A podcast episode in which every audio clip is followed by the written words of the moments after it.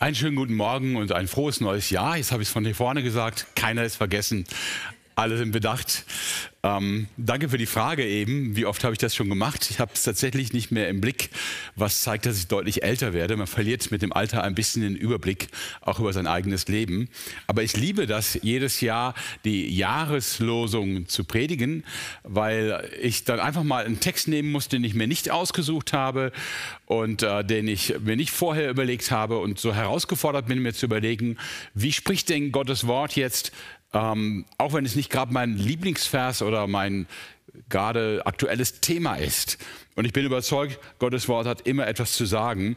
Allerdings habe ich tatsächlich ein bisschen geschluckt, als ich jetzt diesen Vers sah. Ähm, der klingt ja sehr schön, alles bei euch geschehe in Liebe.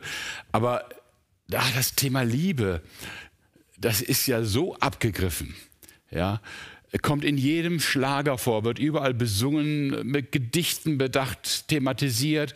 Und die Botschaft, äh, ihr solltet lieben oder mehr lieben, die ist nun wirklich für niemanden von euch eine Erleuchtung. Ja, und ich dachte, hm, schwierig. Ich will die Schwierigkeit ein bisschen erläutern an der Liebesbeziehung zwischen Sohn und Mutter mit einem jüdischen Witz. Also ganz kurz, jüdische Witze sind keine Witze über Juden, sondern Witze, die Juden selber machen. Die sind berühmt dafür, einen ausgesprochen feinen Humor zu haben, manchmal auch ein bisschen grober.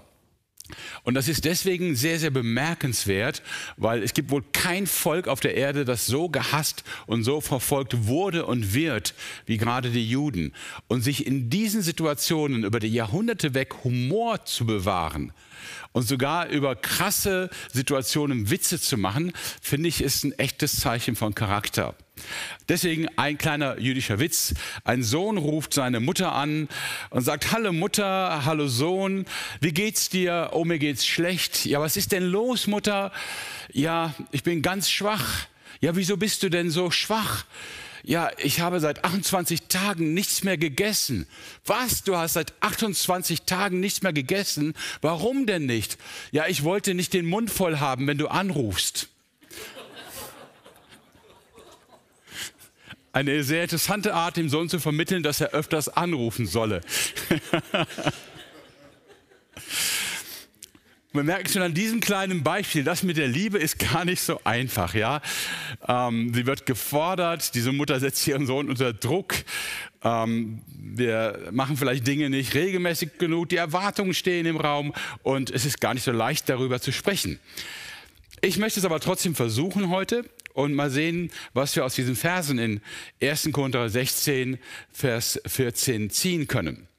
Das Thema heißt, heute hast du die besten Chancen deines Lebens. Und ihr merkt schon, ich möchte euch nicht Druck machen, sondern Hoffnung geben. Ja? Diese Aussage von Paulus, alles geschehe bei euch in Liebe, hat ein Potenzial zur Hoffnung. Und ich hoffe, das kann ich euch zeigen und aufweisen. Nochmal den Vers auf der nächsten Folie. 1. Korinther 16, Vers 14. Hier steht, richtig, ja, 14. Ähm, Lasst euch in allem, was ihr tut, von der Liebe bestimmen. Kann sehr verschieden übersetzt werden. Alles bei euch geschehe in Liebe. Alles, was ihr tut, soll von der Liebe bestimmt sein. Lasst euch in allem von der Liebe bestimmen. Moderne Menschen sind ja sehr mit den Fragen beschäftigt, wie gestalte ich mein Leben? Also was mache ich aus meinem Leben? Welchen Beruf wähle ich? Welchen Partner finde ich oder auch nicht? Welchen Ort wähle ich zum Leben? Was lerne ich? Und so weiter. Das ist eine Herausforderung des modernen Menschen, ähm, insofern, dass früher Menschen diese Fragen alle nicht hatten. Ich habe auf dem nächsten Bild mal zwei Situationen gezeigt, wie sie vor 200 Jahren und davor selbstverständlich waren. Du wirst geboren als Frau oder Mann und der Platz ist klar, du bist Hausfrau, Mutter, verantwortlich für den Haushalt oder vielleicht Bergbauarbeiter wie in dem rechten Bild. Und das hast du dir auch nicht ausgesucht. Das ist kein Beruf, den du gewählt hast damals, sondern du bist in einer Familie geboren, wo du diesen Beruf übernimmst automatisch.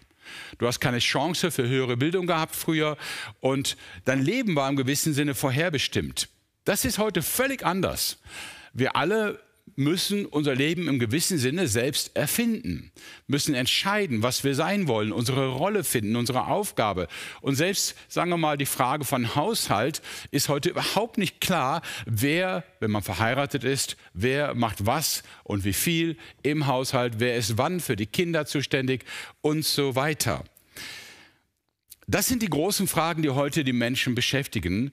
Und äh, der Sinn des Lebens liegt für viele darin, das Leben opt optimal zu nutzen. Ja? Die beste Version seiner selbst zu werden, wie ich es mal gelesen habe. Also das Beste aus sich zu machen, alles zu nutzen. Die größte Karriere im Beruf, die tollste Familie und dabei noch psychisch gesund bleiben, körperlich fit sein.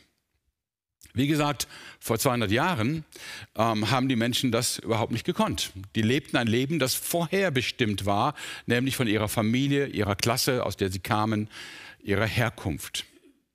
Und deswegen ist diese Botschaft von Paulus interessant, weil Paulus sagt ja in diesem Vers 14 in 1. Korinther 16 nicht, ähm, ihr solltet als Korinther viel mehr Theologen ausbilden. Ihr solltet äh, viel bessere Jobs haben. Ihr solltet irgendwo wohnen, wo ihr vielleicht optimal euer Umfeld erreichen könnte.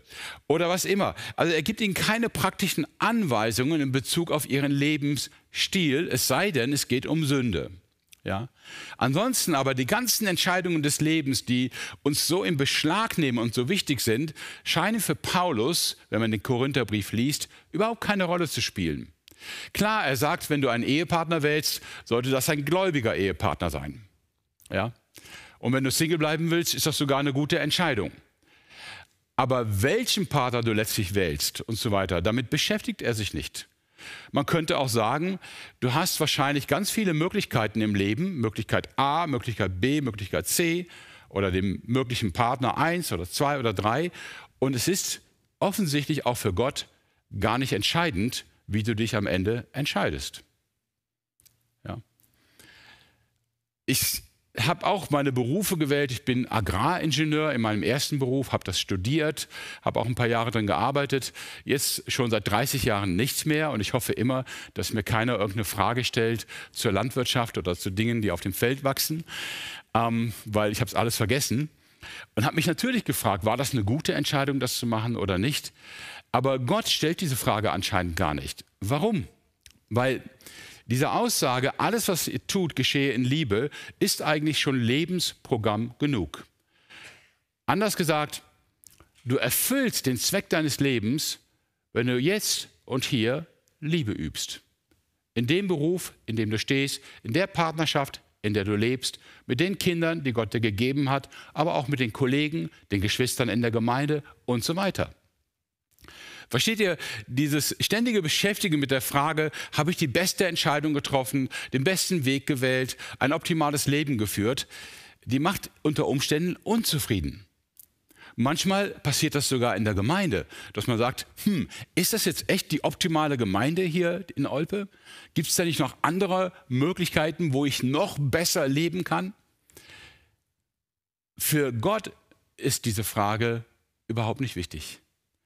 Für ihn zählt die Frage, hast du heute Chancen, jemanden zu lieben? Und insofern ist dieser Vers eine gute Nachricht. Das heißt, egal wie du über dein Leben bisher denkst, ob du vielleicht den Eindruck hast, naja, ich habe ein paar falsche Entscheidungen getroffen, ich habe vielleicht keinen guten Beruf gewählt, bei meinem Partner, hm, ich hoffe, ihr seid alle davon ausgenommen, aber vielleicht denken Menschen, hm, da gab es doch bessere Optionen. Ja? Klammer auf, nur mal ganz nebenbei. Das hier ist ein Trick des Teufels, ja. Es gibt immer, wenn ihr geheiratet habt, danach die Erkenntnis, vielleicht wäre eine andere Option noch besser gewesen. Ja, widersteht der Versuchung. Und vergesst es, ja. Es gibt keinen besseren Partner als den, der dein Partner ist. Punkt. Klammer zu. Egal wie du über dein Leben denkst, ob du vielleicht das Gefühl hast, du hast manches verbockt, in den Sand gesetzt, vor die Wand gefahren, nicht gut gemacht, vielleicht sogar gescheitert oder gesündigt, was dir leid tut, ja. Das alles spielt aber keine Rolle für das, was Gott von dir möchte. Nämlich, dass du heute anfängst, aus Liebe zu handeln. Ja? Alles andere, da hat Gott für gesorgt durch Jesus. Vergangenheit ist wirklich unter Vergebung, wenn wir sie bekennen und Gott um Vergebung bitten. Das ist geklärt, ja. Und die Frage, wie deine Zukunft wird, klar, manches hätte man vielleicht anders machen können. Ich gebe zu, ich habe mal eine Zeit lang in meinem Leben überlegt, wärst du nicht besser Volltheologe geworden, hättest noch promoviert oder sogar Professor an der Uni. Ähm, ja, vielleicht. Und vielleicht hätte Gott was ganz anderes daraus gemacht.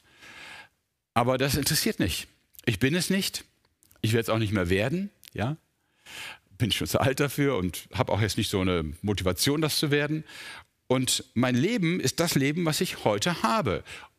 Und das kann ich optimal nutzen, indem ich mit den Menschen, mit denen ich zu tun habe, in Liebe umgehe. Alles bei euch geschehe in Liebe.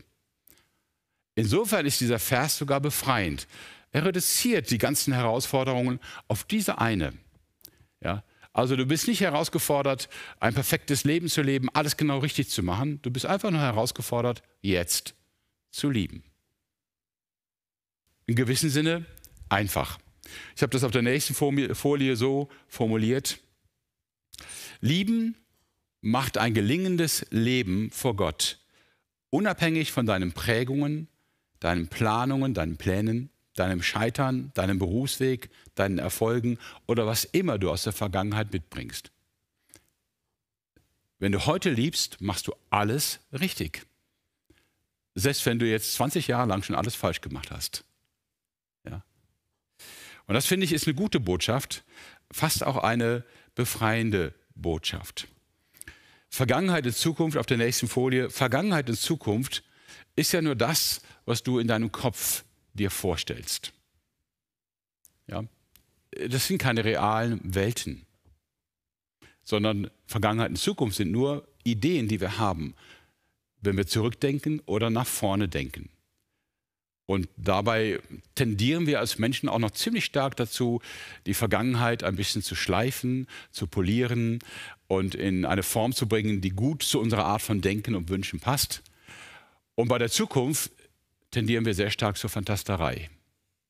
Das sind also wirklich keine realen Welten. Real ist nur jetzt und hier. Das ist die Realität. Es gibt keine andere. Klammer auf, ich muss auch alle entmutigen, die davon träumen, irgendwann Zeitreisen zu machen. Es gibt da nichts, wohin ihr reisen könntet. Ja, das, was ihr als Zeit habt, als Vergangenheit und Zukunft, existiert nur als Idee in eurem Kopf, aber nicht als reale Welt. Ja? Real ist nur die Gegenwart. Und lieben ist deswegen jetzt real und richtig. Das heißt, lieben ist die Herausforderung für heute. Und es ist die einzige Realität, die bei Gott zählt. Und es ist immer die richtige Entscheidung. Insofern finde ich den Vers dann vielleicht doch nicht nur einfach und das, was alle sagen und äh, verstärkend, was alle sich wünschen, sondern ich finde ihn in gewissem Sinne ermutigend, weil ich weiß, ich kann heute ein gutes und richtiges Leben leben. Ja? Unabhängig davon, was mir vielleicht gestern schiefgegangen ist. Wir schauen nochmal auf den Vers drauf. 1. Korinther 16, 14. Lasst euch in allem, was ihr tut, von der Liebe bestimmen. Ich habe hier oben die Schafe abgebildet, weil das ist jetzt der zweite Punkt. Bei Lieben, das fühlt sich für uns Männer immer so, so weich an, so emotional. Ja. Also das kennen vielleicht manche Frau, ja, wenn, wenn der Mann gefragt wird, sag mal, liebst du mich noch, weil er das schon lange nicht mehr gesagt hat und der Mann dann antwortet, du, ich habe doch vor dem Altar gesagt, dass ich dich liebe. Äh, für Männer ist das manchmal so ein rationaler Vorgang, äh, diese Emotionen dabei, also Rosamunde Pilcher mäßig, ähm, die fallen uns ein bisschen schwer. Also äh, wenn man dann so Seidenfilter hat vor dem Bild und alles so ein bisschen verschwommen sieht und den verklärten Blick der Frau und des Mannes, äh, wir gucken dann lieber auf dem anderen Sender Tatort, wo es ein bisschen härter zugeht. Ähm, aber ich glaube, in dieses weiche, gefühlsmäßige will auch Paulus gar nicht unbedingt rein. Ähm, ich habe auf der nächsten Folie mal den Vers davor mit zitiert. Da heißt es in 1. Korinther 16, Vers 13 auf der nächsten Folie, seid wachsam, haltet unbeirrt am Glauben fest, seid mutig und seid stark. Lasst euch in allem, was ihr tut, von der Liebe bestimmen. Und der Vers steht direkt davor. Und ich finde es super, wenn man beide Verse einfach mal zusammenliest und sagt, hey, Liebe ist jetzt nichts für Weichlinge, ja, so was Softes, so Wattebauschmäßig, ja, und äh, rühre mich nicht an, sei ganz lieb und vorsichtig und zärtlich. Übrigens, das ist nicht falsch, ja, ihr Männer, ihr dürft ruhig zärtlich sein, das ist schon in Ordnung, ja, aber ähm, Liebe hat was mit Entschlossenheit zu tun, mit Wachsamkeit, mit Mut und auch mit Stärke. Viele Taten der Liebe sind entschlossene Taten von starken Menschen. Und deswegen habe ich die Schafe jetzt mal gegen einen Löwen getauscht. Ja. Liebe ist Stärke, ist mannhaft und nicht nur etwas für Rosamunde Pilcher Filme. Warum ist das so? Weil das ist jetzt auch wieder so was, was so aus unserer modernen Zeit kommt, weil Liebe nicht zuerst ein Gefühl ist, sondern eine Entscheidung. Sie geht zusammen auf der nächsten Folie, sie geht zusammen mit Wachsamkeit, Glauben und Mut. Und Taten der Liebe sind nicht weichliche Taten, sondern Taten in Kraft. Und das will ich jetzt kurz mit euch nochmal bedenken. Wie ist das gemeint und wie funktioniert das? Ich habe dazu auf der nächsten Folie eine Lokomotive dargestellt. Ein Bild, das ich mal vor vielen, vielen Jahren selbst gelernt habe und sehr interessant fand. Ihr seht hier vorne rechts, also die Lok mit dem Motor, also dem Dampflokomotive. Dahinter so ein Tender nennt man das, also ein, die Kohlen, damit man zwischendurch äh, die Lok befüllen kann und dahinter ein kleiner Waggon mit Passagieren drin. Das soll ein Bild dafür sein, was uns eigentlich motiviert und treibt. In unserer Zeit stellt man sich vor, dass vor allen Dingen das Gefühl entscheidend ist für unsere Entscheidungen und dass dann unsere Entscheidungen bestimmen, wie wir handeln. Das war auch nicht immer so und man kann das sogar philosophiegeschichtlich zeigen, wie das entstanden ist. Ja, das äh, fängt schon mit dem Philosophen Descartes an, der sagt, hm, alles, was der Mensch wahrnimmt, ist subjektiv. Äh, es ist ganz schwer, echte gute Entscheidungen zu treffen. Man muss irgendwie selber sich überlegen, was ist eine gute Entscheidung. Das hat dann ein französischer Philosoph weitergeführt, Jean-Jacques Rousseau, der meinte, alles, was in der Natur ist, ist gut und alles, was in der Gesellschaft ist, ist schlecht. Alles, was natürlich ist und ursprünglich und echt, das ist auch gut. Und das bezog er und dann viele andere nach ihm auch auf den Menschen selber. Alles, was in dir ist, dein Fühlen, dein Empfinden, dein Wahrnehmen, das ist das Echte und Gute. Und das musst du irgendwie entdecken und dann so handeln. Das ist ein bisschen sogar das Leitmotiv unserer Kultur geworden. Ich habe gerade noch mal so einen Hit gehört von äh, einer Band, äh, die das so besingt und sagt: äh, Höre auf dein Herz. Ihr kennt bestimmt diesen Spruch. Höre auf dein Herz, ja. Was willst du? Geh in dich. Was empfindest du? Und so weiter. Klingt alles für uns heute richtig, weil wir so gelehrt worden sind, hat aber fatale Folgen. Wie zum Beispiel, ich gehe nochmal auf dieses Thema, wie zum Beispiel eben in der Ehe. Ja? Der Mann und die Frau hören auf ihr Herz, sie entscheiden sich füreinander, sie heiraten. Wunderbar. Und nach ein paar Jahren ändern sich die Gefühle. Wieder Klammer auf. Und das ist völlig normal so. Ja? Ich sage immer, wenn du dein Leben lang so verliebt bist, wie du warst, als du deine Frau das erste Mal kennengelernt hast, dann bist du, wirst du keine 40 Jahre alt. Du bist völlig ausgebrannt emotional und ein Wrack. Sei froh, dass sich vieles beruhigt. Ja? Klammer zu. Also sie entscheiden sich, aber dann ändern sich die Gefühle. Und wir haben das heute so oft, dass dann Leute sagen, ja, ich liebe meine Frau nicht mehr oder ich liebe meinen Mann nicht mehr. Oder ich liebe jemand anders. Und das alles ist immer nach diesem Bild, die Lokomotive ist das Gefühl, oh, mein Gefühl hat sich geändert, dann ändere ich auch meine Entscheidungen. Ja dann handle ich eben anders. Oder du siehst die Herausforderung zu lieben und stellst aber fest, den, den ich lieben soll, meinen Nachbarn, meinen Nächsten, meinen Gast oder so weiter und so weiter, für den empfinde ich gar nichts. Und dann empfinden wir das als unecht und nicht wahrhaftig und sagen, ja gut, dann kann ich da nichts für ihn tun, ich liebe ihn ja gar nicht. Paulus fordert uns auf zu lieben und wir schauen automatisch nach innen und fragen, ja, wo liebe ich denn? Das ist so, äh, versteht ihr, das ist nicht typisch für alle Menschen, das ist typisch für uns in der westlichen Welt. Wir schauen nach innen und fragen, ja, wo liebe ich denn? Wie ist denn mein Gefühl? Und wenn wir dann einmal anfangen festzustellen, dass wir vielleicht unseren Partner nicht mehr so lieben wie vorher, dann fängt, das ist tatsächlich ein Mechanismus, den man kennt aus der Psychologie, dann fängt in unserem Inneren so eine Negativliste an. Ja? Aber meistens startet es mit dem Gefühl, das ist ein bisschen erkaltet, bin vielleicht enttäuscht, nicht alle Erwartungen erfüllt. Und plötzlich fällt mir auf, ah, diese komische Art, wie mich mein Partner immer anguckt, die mag ich auch überhaupt nicht. Ja? Und äh, dass er beim, beim Reden mich manchmal unterbricht, ja, stimmt, ist mir noch nie aufgefallen, aber sehr unangenehm. Du fängst an, alles zu registrieren, was er falsch macht. Und plötzlich werden die Argumente immer mehr, dass du denkst, eigentlich bin ich mit dem Falschen verheiratet. Eigentlich müsste ich wechseln. Ja? Das Grundproblem liegt darin, dass du denkst, erst ist das Gefühl und dann kommen meine Entscheidungen. Und das ist falsch. Auf der nächsten Folie zeige ich, auf der nächsten Folie, dass die Entscheidung zuerst kommt. Liebe ist zuerst eine Entscheidung und nicht zuerst ein Gefühl. Ja? Anders könnte es ja auch gar nicht gehen, wenn Jesus sagt, dass wir sogar unsere Feinde lieben sollen. Ja, denkt ihr denn, dass Jesus meinte, du meditierst jetzt so lange zu Hause, bis du plötzlich deinen Feind, den sympathischsten Menschen der Welt findest? Nein, er ist ein schlechter Mensch. Ja. Er ist wirklich Feind und er hat sich wirklich daneben benommen. Das ist ja objektiv so. Und du kannst jetzt nicht selbst belügen und sagen, ja, aber irgendwo finde ich ja was Gutes an ihm. Vielleicht ist er ja doch ganz sympathisch und ich habe mich vertan. Nein, es gibt Menschen, die sind unsympathisch und die sind Feinde. Und die werden auch nicht netter, auch nicht, wenn du das dir einbildest. Aber wenn Jesus sagt, liebe deine Feinde, sagt er nicht, versuche deine Gefühle zu ändern. Er sagt, entscheide dich für deinen Feind etwas Gutes zu tun. Ja. Entscheide dich, dich nicht zu rächen. Nicht Gleiches mit Gleichen heimzuzahlen. Und wenn er Hilfe braucht, verweigere sie ihm nicht. Es geht also um Taten. Es geht hier um, um die Entscheidung, positive Taten zu tun.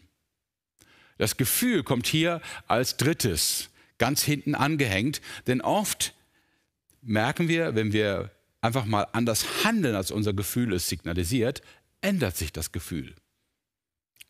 Denn diese Gefühle sind etwas unglaublich Unzuverlässiges. Ja? Und ganz ehrlich, Gefühle hängen von so vielen Faktoren ab, das ahnen wir gar nicht.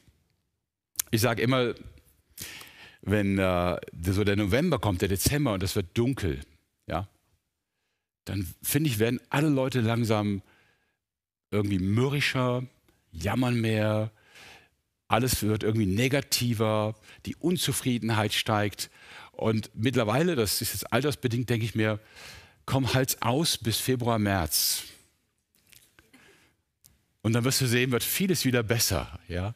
Das, die Tage sind länger, es ist mehr Licht und plötzlich geht es den Leuten besser. Wir sind sogar vom Wetter abhängig, was unsere Gefühle betrifft. Ja? Ich weiß nicht, wie es euch ging. Also mich hat der November, Dezember wirklich deprimiert. Und ich habe äh, fast am Sinn des Lebens gezweifelt, bis ich mir klar machte, Achtung, es ist nur ein bisschen fehlende Sonne. Sonst ist alles gut. Ja? Also erst kommt die Entscheidung, dann das Handeln und dann das Gefühl. Wenn wir das umgekehrt machen, ist es sehr gefährlich. Und für diese Entscheidung gibt Jesus einen ganz einfachen Satz. Der hilft uns zu verstehen, wie kann ich denn lieben? Und dieser Satz steht in Matthäus 7, Vers 12. Und er heißt, behandelt eure Mitmenschen in allem so, wie ihr selbst von ihnen behandelt werden wollt. Und dann ein wunderbarer, äh, eine wunderbare Verheißung. Das ist es, was das Gesetz und die Propheten fordern. Also wenn du gerade überhaupt keine Orientierung hast, was tue ich denn, damit ich das Richtige tue? Ganz einfacher Maßstab. Überleg dir doch, was hättest du denn gern, was andere für dich tun? Was wünschst du dir denn gerade? Wunderbar. Dann geh hin und tu das, was du, du dir wünschst für andere. Ich habe da zwei Fragen zu formuliert auf der nächsten Folie. Was würde ich mir jetzt von dem anderen wünschen? Wie kann ich genau das jetzt für ihn tun? Und dann glaube ich, bin ich, glaube ich nicht nur, das ist auch meine Erfahrung, dass tatsächlich wir die positive Kraft von liebevollen Entscheidungen erleben werden. Also nehmen wir mal ein paar Beispiele. Erstes Beispiel auf der nächsten Folie. Ich möchte gemocht werden. Ich mag es, wenn Leute mich mögen und nicht hassen. Und wenn sie freundlich zu mir sind, ja. Und ich nehme an, viele von euch mögen das auch. Ist zumindest mein Eindruck, wenn ich euch so begegne. So. Was bedeutet das? Jesus sagt, segnet eure Feinde. Wenn du nicht weißt, wie du anfangen sollst, deinen Feind zu lieben, ist das Allereinfachste, dass du mal für ihn betest. Ja? Anfängst für ihn zu beten. Das war eine der wichtigsten Übungen bisher in meinem Leben mit Leuten, die ich wirklich schwierig fand. Kollegen vielleicht oder Nachbarn und äh, Menschen, die mir auf die Nerven gingen. Und wo ich das Gefühl hatte, die arbeiten gegen mich. Ja, die mögen mich nicht. Das erste ist, bete und segne sie. Also bete jetzt nicht in der Art, Gott zeigt dir mal so richtig, wo der Hammer hängt, ja. Äh, lass sie mal wach werden, ja, am besten zwei Jahre Krankheitszeit und dann wachen sie vielleicht auf. Nein, nein, segne sie, dass sie Erfolg haben in ihrem Beruf, dass sie eine tolle Familie haben, dass die Kinder geraten, dass sie bewahrt bleiben. Segne sie. Ja. Und eine der Folgen für dein Gefühl wird sein, dass Hass und Bitterkeit langsam, langsam verschwinden. Du machst deine Seele frei, wenn du segnest. Und vielleicht sogar die Gelegenheit hast, noch was anderes für jemanden zu tun, mit dem es dir schwer fällt, umzugehen. Anderes Beispiel auf der nächsten Folie. Ich mag es nicht, übersehen zu werden. Ich habe da irgend so ein Kindheitstrauma, ähm, habe es ja schon mal gesagt, Sandwich-Kind, ja. Der ältere Bruder, ich habe zwei Brüder, der ältere Bruder äh, war halt der Starke, der Erstgeborene, der, mit dem sich alle beschäftigen. Der Jüngere war der Süße und Niedliche und ich war irgendwie der Uli. Ja, ja danke. so, das ist jetzt so, was ich wahrnehme. Was kann ich daraus machen? Ich kann mich entscheiden zu sagen, okay, wenn das mein Bedürfnis ist, dann ist das auch das Bedürfnis von anderen. Und dann ist es gut, anderen Aufmerksamkeit zu schenken. Zum Beispiel ihnen wirklich zuzuhören und echt zu fragen, was bewegt dich. Vielleicht genau denen, die tatsächlich auch schon mal eher übersehen werden. Menschen in den Blick nehmen. Und meine Gefühle verändern sich und ich empfinde nicht mehr Mitleid mit mir selber, sondern Mitgefühl mit anderen. Einfaches Beispiel. Wenn ich irgendwo fremd bin, mag ich es, begrüßt zu werden. Also ich komme ja viel rum in Gemeinden. Ich komme auch schon mal, wenn ich im Urlaub bin oder so, in Gemeinden, die mich nicht kennen. Und äh, es ist sehr interessant zu beobachten, wie gehen Gemeinden mit jemandem um, der fremd ist. Für meine Frau ist das noch ein bisschen extremer. Ich erinnere mich, habe ich vielleicht auch früher schon mal erzählt, wir sind mal in eine Gemeinde gefahren, wo ich predigen musste. Da war ich natürlich bekannt. Meine Frau fuhr mit, mit unseren vier Kindern. Äh, wir kamen wie üblich ziemlich knapp. Und ich sagte, Schatz, lass mich aussteigen, such du einen Parkplatz, ich gehe schon mal rein. Dann ging ich in die Gemeinde rein und meine Frau kam mit den vier Kindern nach. Und es waren die Leute in der Gemeinde ein bisschen verwirrt. Wer ist diese Frau mit den vier Kindern? Ja. Und man vermutete vielleicht eine alleinerziehende Frau, die irgendwie gelandet ist. Und es ist so spannend zu sehen, was dann so die Begrüßungsrituale sind oder nicht sind. Ja. Also meine Frau, es war dann Brotbrechen, also eine Abendmahlstunde. Meine Frau fragte sich erstmal, wo kann man hier die Kinder lassen? Ja? Und äh, irgendwann fand sie jemanden, der bereit war, ihr eine Auskunft zu geben, sagte unten im Flur. Das hatte schon alles angefangen, aber sagte nicht genau wo. Und dann äh, unten machte sie dann eine Türe auf, da waren auch Kinder drin, aber die falschen, die sagten, nee, Tür zu, sie sind hier falsch. Und äh, das sind so Sachen, wenn man die erlebt, weiß man, wie unangenehm das sein kann, wenn man irgendwo fremd hinkommt und keinen interessiert es. Fremdsein ist nicht einfach. Als kleine Anekdote, dann gibt es ja das Abendmahl beim Brotbrechen, so wie wir es heute auch feiern. Und der Mensch mit dem Brot ging halt rum und gab das durch die Reihen. Meine Frau saß ganz hinten. Und dann zögerte er, weil er ja meine Frau nicht kannte, guckte sie den Augenblick an und ging dann wieder weg und gab es ja nicht. Ja. Meine Frau sagte mir später, Uli, wenn der jetzt in meinen Kollektenbeutel gekommen wäre, hätte ich gesagt, nein, danke, ich habe nichts verzehrt. ja. Das gibt also ein bisschen ein Bewusstsein dafür, wie das ist als Fremder. Ja. Und ähm, ich habe es auf der nächsten Folie. ich wünsche mir als Fremder begrüßt zu werden und das heißt für mich, aha, dann ist Lieben, Fremde zu begrüßen. Und ich sehe das hier oft in der Gemeinde, wie ihr auf, auf Leute zugeht, die ihr nicht kennt. Finde das super. Ja? Äh, ich finde, das ist Zeichen davon, dass wir als Gemeinde lieben wollen und dass wir die Kraft haben, auch zu lieben. Einfach auf Menschen zuzugehen, die fremd sind. Und zu sagen, hey, wir haben es hier noch nie gesehen, bist du das erste Mal hier? Weißt du, wo es Kaffee gibt? Ja? Ähm, brauchst du irgendwas? Und so weiter. Und was entsteht, ist Vertrautheit. Es ist dann schön, Menschen zu kennen. Noch ein Beispiel, wir sind nicht gerne einsam. Nächste Folie. Und ähm, also ich bin zumindest nicht gerne einsam. Ich nehme an, den meisten geht es genauso. Übrigens eine der größten Plagen unserer modernen Gesellschaft.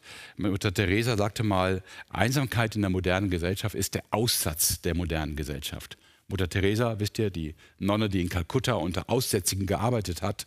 Und sie sagte, es gibt auch einen Aussatz in Europa und das ist Einsamkeit. Mittlerweile gibt es in Großbritannien ein Ministerium für oder gegen Einsamkeit. Die haben ein ganzes Ministerium eingerichtet, um dagegen zu kämpfen. Ja? Ich möchte nicht einsam sein, dann heißt Lieben, okay, wer ist denn einsam und wer braucht meine Gemeinschaft? Wen kann ich einladen? Mit wem kann ich Zeit verbringen? Und das Ergebnis ist, ich erlebe Gemeinschaft. Oder letzte Folie dazu, ich möchte angenommen sein. Ich möchte so akzeptiert werden, wie ich bin. Das heißt, lieben ist, dich zu akzeptieren, wie du bist. Ja. Und dir auch zu vermitteln, du bist okay so. Es geht jetzt nicht, wie gesagt, um Sünde oder so. Da muss man drüber reden und sagen, wie können wir dir helfen. Aber es geht darum, dass wir alle unseren Charakter haben, unseren Typus, unsere Persönlichkeit, unsere Macken, unsere Stärken. Ähm, und dazu Ja sagen. Ja, du bist, wie du bist und das ist gut so. Du darfst so sein, wie du bist. Und ihr werdet sehen, mit dem Ja zu anderen fällt euch auch das Ja zu euch selbst leichter.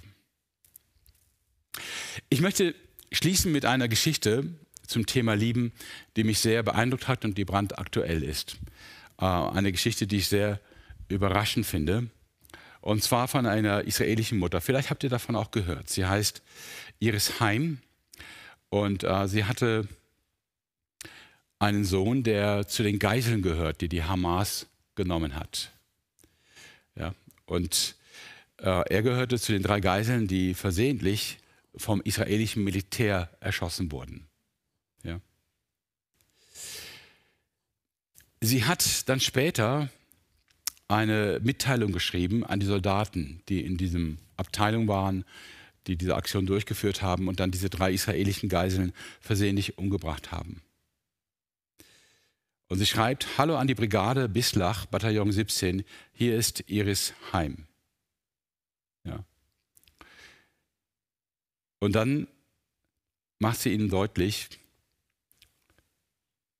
ich wollte euch sagen, dass ich euch sehr liebe und aus der Ferne umarme. Wir wollen sie mit eigenen Augen sehen und ihnen sagen, dass das, was sie getan haben in diesem Moment, wahrscheinlich das Richtige war. Das heißt, die Mutter kann, obwohl ihr eigener Sohn erschossen wurde, kann sagen, ich verstehe, dass ihr als Soldaten das nicht absichtlich gemacht habt. Ich verstehe, dass ihr den Eindruck hattet, das muss jetzt so sein, dass es ein Versehen war. Sie gewährt ihnen Vergebung. Vergebung heißt, also das Wort Vergebung aus dem Griechischen heißt loslassen. Jemanden aus seiner Schuld entlassen. Und hier schafft es eine Mutter, den Soldaten, die ihren Sohn erschossen haben, zu sagen, ihr seid aus der Schuld entlassen. Euch ist vergeben. Das ist für mich eigentlich die höchste Form von Liebe, die möglich ist denen zu vergeben und die aus meinem Hass, aus meinem Nachtragen, aus meinen Rachewünschen zu entlassen, die mir wirklich Schaden zugefügt haben. Ich finde das ein sehr aktuelles und beeindruckendes Beispiel, aber es wird getoppt von dem Beispiel, das wir in Jesus selber haben. Jesus selber ist mit seinen Jüngern ein letztes Mal zu Abend, bevor er weiß, dass er sterben wird. Und diese Jünger, die da sitzen, sind Chaoten. Ganz anders als wir natürlich. Ja. Die streiten noch vor Jesus darum, wer von ihnen der Größte ist. Sie schwören, dass sie niemals Jesus verleugnen würden. Ein paar Stunden später machen sie genau das. Sie überlegen, wie sie mit Schwertern die Römer vertreiben können und hoffen, dass sie Jesus aus einer schwierigen Situation raushauen können. Sie haben nichts verstanden. Drei Jahre Bibelschule bei Jesus. Sie haben auch nicht verstanden, dass Jesus zwar sterben, aber auch auferstehen wird. Irgendwie überhört. Selbst als er später aufersteht, glauben sie es nicht, als die Frauen es ihnen berichten. Einer von ihnen ist derjenige, der Jesus sogar verrät. Und mit denen sitzt Jesus jetzt beim Essen, eine letzte Mahlzeit mit ihnen und sagt ihnen, wie sehr habe ich mich danach gesehnt, dieses Passamal mit euch zu feiern, bevor ich leiden muss. Lukas 22, Vers 15. Und dann nimmt er Brot, dankt Gott dafür, bricht es in Stücke und gibt es den Jüngern mit den Worten, das ist mein Leib, der für euch hingegeben wird. Tut das, um euch an mich zu erinnern. Für diese Chaoten, die nichts verstehen, die teilweise sogar gegen ihn arbeiten, denen es nur um die besten Posten in einem Bereich gibt, von dem sie denken, dass in Jerusalem nach den Römern das entstehen wird. Für diese Chaoten, sagt Jesus, gibt er sein Leben. Was für ein Akt der Großzügigkeit. Von den Zwölfen hat das keiner verdient. Wirklich nicht. Und das ist auch nicht die Motivation von Jesus. Er weiß, sie brauchen das. Er weiß, sie sind darauf angewiesen. Sie brauchen seine Vergebung, sie brauchen seine Versöhnung. Dann nimmt er danach den Becher mit Wein, gibt ihn den Jüngern und sagt dabei, dieser Becher ist der neue Bund, besiegelt mit meinem Blut, das für euch vergossen wird. Ich finde diese Formel eine der stärksten Formeln überhaupt und finde sie für mich leitend. Was ist Liebe? Liebe heißt, ich bin für dich. Ja, ich bin für dich. Es heißt nicht immer nachgeben, weich sein, äh, überall dem anderen Recht geben. Für jemanden sein kann auch sein, ihm mal die Wahrheit zu sagen, ihm zu helfen, ihn zurechtzuweisen. Aber es ist für den anderen. Es geht um das Wohl des anderen. Jesus sieht, obwohl er seinen eigenen Tod vor Augen hat, an diesem Abend, bei diesem Essen, das Wohl des anderen. Was für eine Liebe. Und dafür würde ich gerne mit euch danken und dann euch auch einladen, das mit uns zu bedenken, uns daran zu erinnern, Jesus zu danken im Stillen, wenn wir Brot und Wein nehmen, dass er es für uns getan hat. Wie Paulus sagt, als wir noch Feinde waren. Jesus hat uns geliebt, als wir noch Feinde waren. Und er liebt uns jetzt. Lasst uns aufstehen, ich bete mit uns.